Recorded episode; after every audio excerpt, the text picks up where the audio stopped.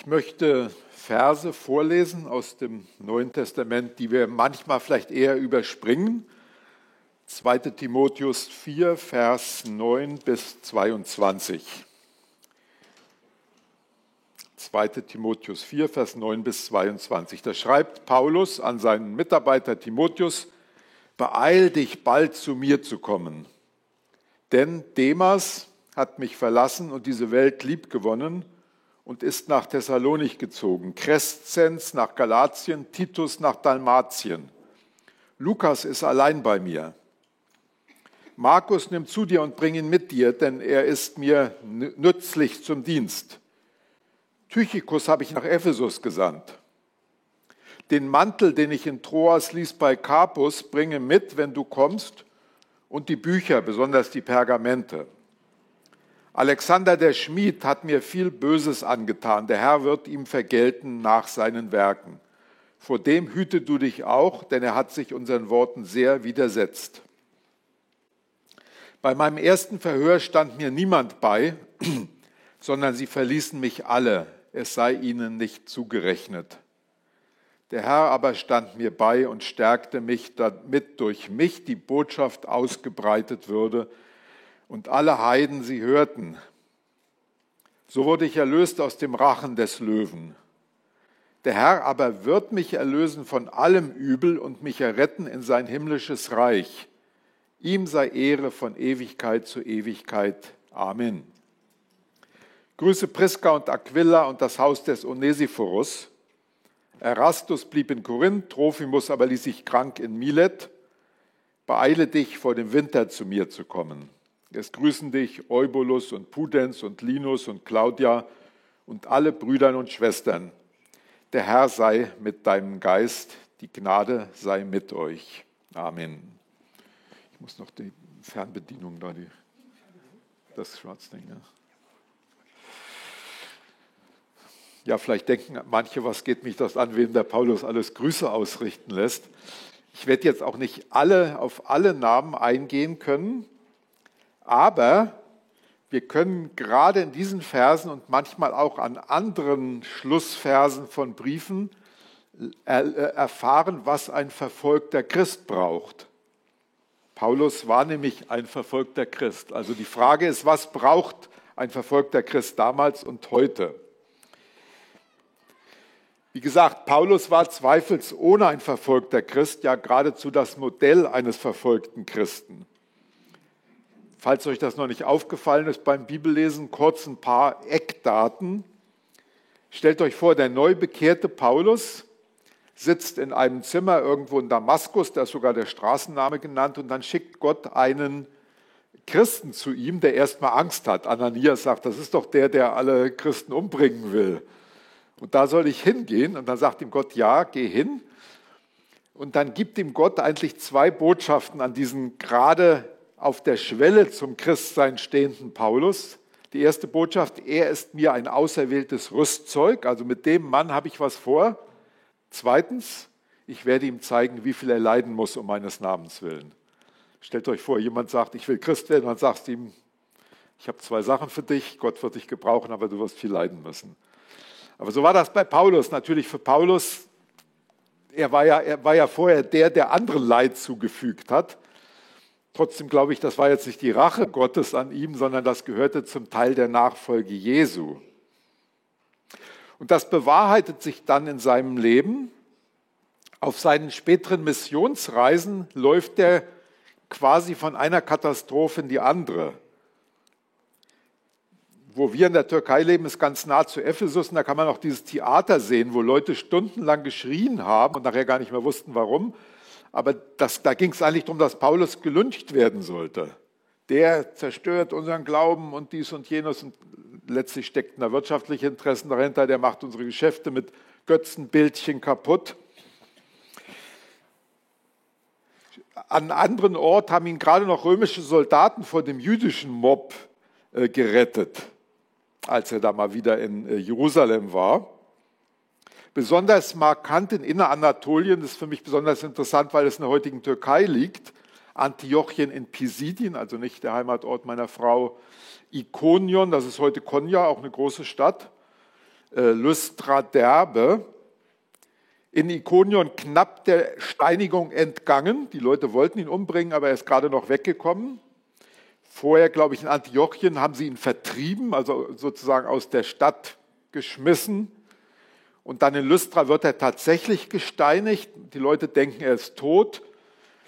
Und dann steht so lapidar da, also Gott hat ein Wunder getan, er lebte wieder, aber ich nehme an, dass Gott ihm nicht all die Schrammen weggenommen hat und vielleicht hat er noch gehinkt. Er ging in die Stadt, am nächsten Tag zog er weiter nach Derbe und verkündigte das Evangelium.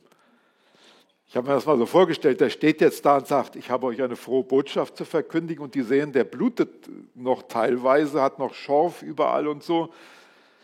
Aber das war Paulus Leben. So ging es dann weiter. Und jetzt sitzt er zu Unrecht im Gefängnis.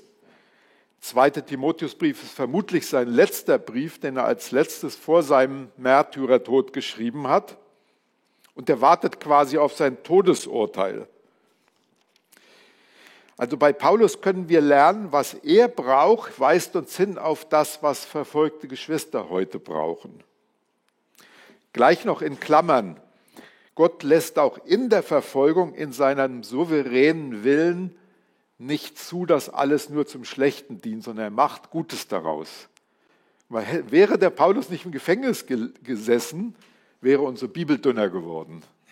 Etliche Briefe in der Bibel, ich habe jetzt gerade noch mal versucht zu zählen, ich glaube sechs oder so, hat Paulus aus dem Gefängnis geschrieben. Hat er Zeit gehabt, hat ihm Gott besondere Dinge aufs Herz gegeben für die Gemeinden. Und wir profitieren davon. Aber Paulus musste leiden, damit wir Segen haben. So wie Jesus gelitten hat, damit wir Rettung haben. Also das nur auch als Hinweis für uns, auch wenn wir nicht jetzt grob verfolgt werden, die schwierigen Situationen in deinem Leben, von denen es sicher genug gibt, klein oder groß, die kann Gott, wenn du mit ihm und dem Blick auf Jesus da durchgehst, zu wunderbaren Dingen gebrauchen, auch wenn du es nicht immer gleich siehst. Wir möchten gerne dann am nächsten Tag, ja, ich habe irgendwie Schmerzen gehabt und dann hat sich der Zahnarzt bekehrt oder so. Ne? Aber so, so offensichtlich ist es nicht immer. Aber du kannst wissen, Gott macht was Gutes daraus. Wenn du dich unter ihn und unter seiner Hand beugst, auch in den schwierigen Dingen in deinem Leben. Wir wünschen uns ja manchmal so Jesus als jemand, der möglichst schnell alle unsere Gebete hört und alle unsere Schwierigkeiten wegnimmt. Aber das ist nicht Nachfolge Jesu. Das hat Paulus erlebt. Also, wie reagieren nun Menschen auf die Verfolgung von Paulus? Und da nennt er ja einige. Wie gesagt, ich kann jetzt nicht alle Namen durchgehen, aber ich möchte mal bei Timotheus anfangen. Das war sein treuer und langjähriger Mitarbeiter. Und er ist ein Beispiel dafür, wie da jemand war, der ganz praktisch dem Paulus geholfen hat. Paulus sagt, beeil dich, bald zu mir zu kommen. Denkt mal, so tiefe geistliche Gedanken in dem zweiten Timotheusbrief und plötzlich steht da auch drin, komm bitte bald, ich brauche dich. Der große, von uns aus gesehen heilige, starke Paulus bittet seinen christlichen Bruder möglichst bald zu ihm zu kommen. Er braucht ihn. Natürlich, Paulus hat gelernt, sich in jeder Situation an Jesus genügen zu lassen. Und trotzdem braucht er ganz praktische Hilfe. Und das gilt auch für Christen heute. Wir bekommen als Hilfsaktion Märtyrerkirche Berichte von Verfolgten, denen wir über Partner geholfen haben dass ein neues Dach für das verstörte, zerstörte Haus in Nigeria wieder gebaut werden konnte oder dass sie ihre Kinder in die Schule schicken können. Und manchmal gibt es dann Reaktionen und die äh, Geschwister äußern sich überwältigt und sagen, da hat mich Gott genau in der richtigen Situation ermutigt und das hat mir ganz praktisch geholfen. Aber wie viele verzweifelte Christen mag es heute geben und gibt es, die eigentlich sagen, beeil dich zu mir zu kommen, aber keiner kommt. Das ist eine Herausforderung für uns. Und Paulus sagt dem Timotheus sogar, was er ganz praktisch braucht. Er sagt, den Mantel, den ich in Troas das ist jetzt wieder Westküste, Nordwestküste der Türkei, den ich in Troas liest bei Karpus, bei einem Christen, wo er zu Besuch gewesen war. Bringe mit, wenn du kommst, und die Bücher, besonders die Pergamente. Vers 21 lesen wir dann nochmal, beeil dich vor dem Winter zu mir zu kommen. Das hing zusammen. Gefängnisse waren damals nicht gut beheizt. Paulus brauchte diesen Mantel nicht nur, weil er unbedingt sein Eigentum zurückhaben wollte. Und er sagt das ganz konkret, bring den Mantel mit, ich friere sonst im Winter. Und außerdem kommen vor dem Winter, danach waren die Reisen auch viel schwieriger. Bis heute leben Gefangene in vielen Ländern nicht in gut geheizten äh, Gefängnissen. Manchmal sind sie darauf angewiesen, dass Menschen von außen ihnen Lebensmittel bringen, um so was, was Vernünftiges zu essen zu kriegen. Das ist ein Teil der Gefangenenhilfe, die wir manchen Orten noch mit unterstützen oder die auch Christen vor Ort dann leisten müssen. Paulus braucht auch geistige Anregungen. Er will lesen. Er sagt, bring mir die Bücher mit und besonders die Pergamente, eine besondere Form von Buch. Wir lesen nicht, ob da jetzt Bibelteile gemeint waren, vielleicht. Es, hat ja nicht, es gab ja noch gar nicht die dicke Bibel zusammengebunden, das gab es erst später, sondern Rollen von verschiedenen biblischen Büchern. Vielleicht auch andere Dinge, außerbiblische Literatur, wo die Paulus brauchte was, um seinen Geist auch nicht einschlafen zu lassen. Gut, dass Paulus den Timotheus hat, dem er seine Bedürfnisse mitteilen kann. Und dann gibt es aber auch Christen wie Demas oder Crescens. Da steht, Demas hat mich verlassen und diese Welt lieb gewonnen und ist nach Thessalonik gezogen, Crescens nach Galatien, Titus nach Dalmatien. Titus lasse ich jetzt mal beiseite, weil das war ein guter Mitarbeiter, soweit ich weiß, von Paulus. Später schreibt Paulus, bei meinem ersten Verhör stand mir niemand bei, sondern sie verließen mich alle. Da war also schon ein Gerichtstermin angesetzt und keiner war mit Paulus dabei. Nun muss das gar nicht heißen, dass diese Christen alle den Glauben äh, abgesagt haben. Vielleicht Demas, da steht, er hat die Welt lieb gewonnen. Das kann aber auch heißen, der hatte einfach Besseres zu tun. Der sagte, jetzt muss ich mich endlich mal wieder um meine eigenen Geschäfte kümmern, Geschäftsreise, Handel treiben und so weiter, Geld verdienen. Alles vielleicht sogar verständlich. Von Crescens lesen wir ja nur, dass er nicht mehr da war. Aber diese Brüder haben es verpasst, positiv in der Bibel erwähnt zu werden. Stellt euch das vor. Was für eine Folge das hat, dass sie dem Paulus in dieser Situation nicht zur Seite standen. Und das mag nicht nur mit Beschäftigung zu tun haben, sondern vielleicht auch mit Angst. Ich habe das mal in, im kleineren persönlich erlebt. In der Türkei war 2016 ein amerikanischer Missionar, Andrew Brunson, äh, ins Gefängnis äh, gekommen. Das ist äußerst selten für Missionare. Eher werden sie ausgewiesen in der Türkei. Und ich kannte den persönlich und habe gedacht, ich musste mal schreiben. Ich wusste, Adresse vom Gefängnis konnte ich rauskriegen und so. Und dann aber der zweite Gedanke war, wenn ich dem jetzt schreibe, dann stehe ich vielleicht auf der Liste der türkischen Regierung auch mit drauf. Und das kann Nachteile für mich bringen. Zum Glück habe ich dann als dritten Gedanken ge gedacht, jetzt gerade. Also das darf mich nicht bestimmen.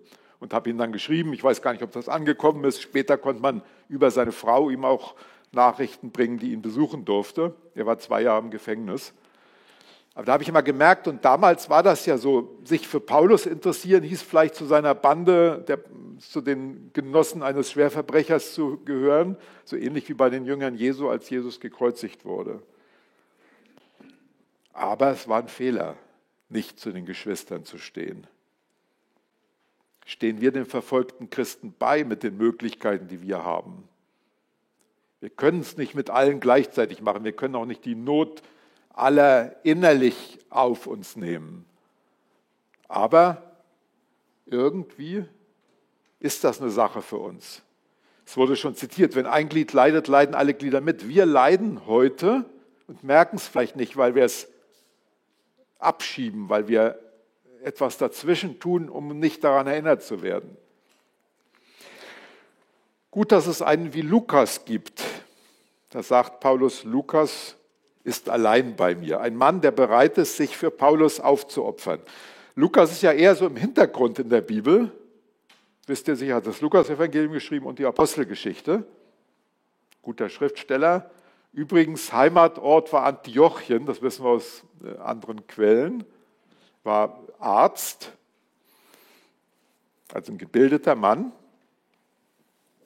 Vermutlich der einzige Jude, der, der einzige Nicht-Jude, der an der Bibel mitschreiben durfte.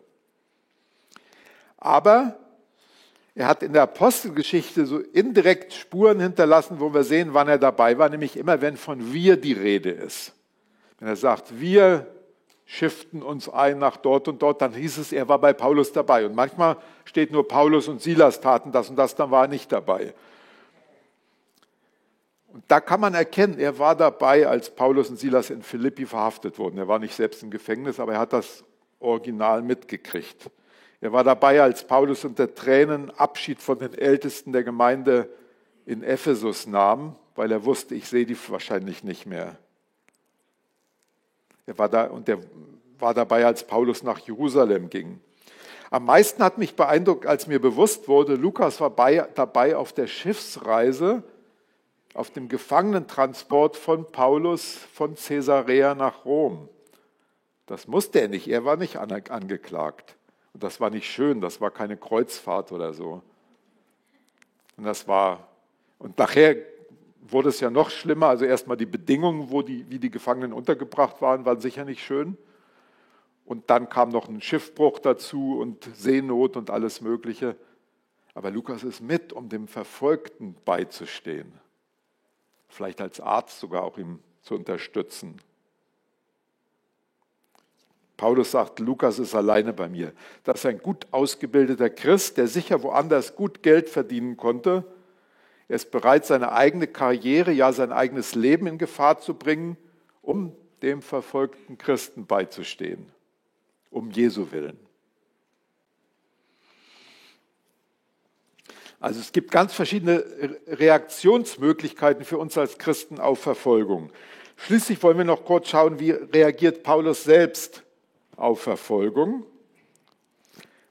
Ich glaube, auch davon können wir lernen, auch wenn wir nicht direkt verfolgt werden, sondern uns mit allen möglichen Formen von sonstigem Leid auseinanderzusetzen haben. Erstens, Paulus gibt seine Bedürftigkeit zu, das habe ich ja gerade schon gesagt bei Timotheus. Er hätte ja auch sagen können, nee, also hier, ich bin der Missionar Paulus und was denkt der Timotheus, wenn ich sage, Timotheus, ich brauche dich? Aber er sagt es, das gehört zur Demut dazu.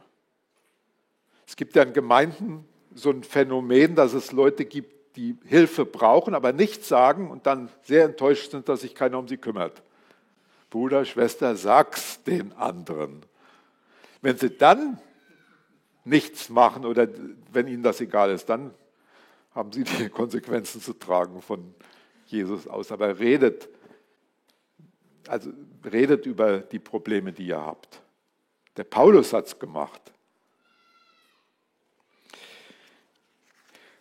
Nun natürlich, Paulus jammert nicht den ganzen Brief hindurch, aber der zweite Timotheusbrief schreibt Paulus nicht ständig, mir geht schlecht oder sowas. Er sagt ja im Philipperbrief sogar aus dem Gefängnis, freut euch dem Herrn alle Wege. Aber er sagt, was er braucht. Zweitens aber das Hauptanliegen des Paulus bleibt das Reich Gottes. Das sehen wir heran. Tychikus habe ich nach Ephesus gesandt. Könnte man sagen, ja, er, klagt darüber, dass niemand bei ihm ist und dann schickt er noch einen weg. Aber da sehen wir, wie Paulus selbst angesichts seines eigenen Todes noch an die Sache Gottes weltweit gedacht hat und besonders an die Gemeinden, die er selbst gegründet hat kann mich mal erinnern, meine Oma mütterlicherseits ist sehr alt geworden, knapp 94. Und ein paar Jahre vor ihrem Tod war ich mal bei ihr zu Besuch und sie hat sicher auch gesagt, wie es ihr geht. Aber ich weiß noch beim Abschied an der Tür hat sie mal gesagt, Wolfgang, die Sache Jesu muss weitergehen. Da habe ich gedacht, wenn das eine 90-jährige Frau als Anliegen auf dem Herzen hat, das ist gut das Reich Gottes, darauf kommt sagen, trachtet zuerst nach dem Reich Gottes. Das hat der Paulus auch gewusst. Und das sehen wir auch hier. Er sagt, er schreibt von einem Gerichtsverfahren und sagt, der Herr stand mir bei, stärkte mich, damit durch mich die Botschaft ausgebreitet würde und alle Heiden sie hörten. Der hat den Gerichtstermin zum Zeugnis benutzt. Das war sein tiefstes Anliegen, auch angesichts der eigenen Not, in der er war. Also, lasst uns weiter zuerst das Reich Gottes uns Gottes Sache suchen, auch wenn wir gleichzeitig vielleicht denken, ich muss mich jetzt um mich selbst kümmern und, und wo wir wirklich Hilfe brauchen, aber Gottes Sache äh, steht über allem. Schließlich Paulus weiß dabei aber von der ewigen Rettung. Es ist interessant, dass er das hier in einem Satz sagt, ich wurde erlöst aus dem Rachen des Löwen. Da hat Gott bei dem ersten Termin, wurde er noch nicht den Löwen vorgeworfen sozusagen. Ne? Also er war noch nicht er hat erwartet, vielleicht werde ich gleich zum Tode verurteilt, aber Gott hat das so gewendet, dass er dort, dass er weiterleben konnte. Er war dankbar dafür. Aber gleichzeitig sagt er, der Herr wird mich erlösen von allem Übel und mich retten in sein himmlisches Reich. Ihm sei Ehre von Ewigkeit zu Ewigkeit. Also Paulus weiß, ich brauche Hilfe jeden Tag, aber er weiß in erster Linie um diese ewige Errettung. Ich weiß mal, als ich ein junger Christ war, da war es irgendwie so ein bisschen Mode, dass man gesagt hat, wir Christen sollen nicht immer nur auf den Himmel vertrösten. Und das stimmt ja auch. Das ewige Leben fängt hier an. Aber mehr und mehr denke ich, heute ist es manchmal so, dass wir fast den Himmel aus den Augen verloren haben. Versteht ihr? Wenn, aber wenn verfolgte Christen in China, in Eritrea, in Nordkorea nicht das Ziel vor Augen hätten, die ewige neue Welt Gottes, in der Gerechtigkeit wohnt, die, dann würden sie es nicht aushalten. Natürlich erleben die tiefe Freude in Jesus, aber äh, sie erleben so viel Druck und Anfechtung und Schmerzen. Und dann, wie Paulus sagen sie, Jesus wird mich für ewig retten. Und wenn, wenn wir diese Rettung nicht mehr vor Augen haben, dann wird es schwierig. Aber das haben wir durch Jesus. Diese Errettung steht vor allem und ist das Ziel von allem. Also nochmal, was braucht ein verfolgter Christ? Sicher zuerst etwas von dem Wissen, das zum Dienst für Jesus Verfolgung quasi dazugehört. Deswegen hat das Jesus immer wieder gesagt, damit wir nicht dann sagen, Herr Jesus, du hast uns reingelegt, jetzt Friede, Freude und dann sowas. Aber Jesus sagt, Sie haben mich verfolgt, Sie werden euch verfolgen. Also wundert euch nicht. Das ist gut, das zu wissen, um nicht verblüfft zu sein. Wir brauchen etwas von der Einstellung des Paulus, der niemals die Sache des Reiches Gottes aus den Augen verliert. Aber darüber hinaus braucht der verfolgte Christ andere Glieder am Leibe Jesu, die ihm, die seine Last mittragen und wenn möglich erleichtern.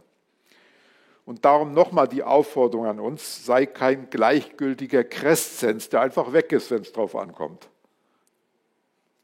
Wenn es für die Verfolgten drauf ankommt. Sei auch kein Demas, dem seine eigenen Geschäfte scheinbar wichtiger sind, der die Welt liebgewonnen hat. Vielleicht beruft unser Herr dich zu einem Lukas, das heißt gar nicht so im Vordergrund, aber mit deinen Möglichkeiten verfolgten Christen oder natürlich auch Christen in Not in deiner eigenen Gemeinde zur Seite zu stehen. Mit deinen Möglichkeiten, finanziell, Gebet, Information, was so alles möglich ist. Vielleicht beruft Jesus dich auch als Tychikus, das Evangelium muss weitergehen. Äh, ja, wir können nicht nur noch als Gemeinde sagen, jetzt beten wir nur noch für die Verfolgten, also die Sache Gottes muss auch hier weitergehen. Vielleicht beruft Gott auch den einen oder anderen wie Paulus, selbst hinzugehen und bereit zu sein, in einem anderen Land, in einer ganz anderen und vielleicht gefährlichen Situation äh, im Vertrauen auf Jesus das Evangelium auszubreiten. Solche Leute sind auch nötig.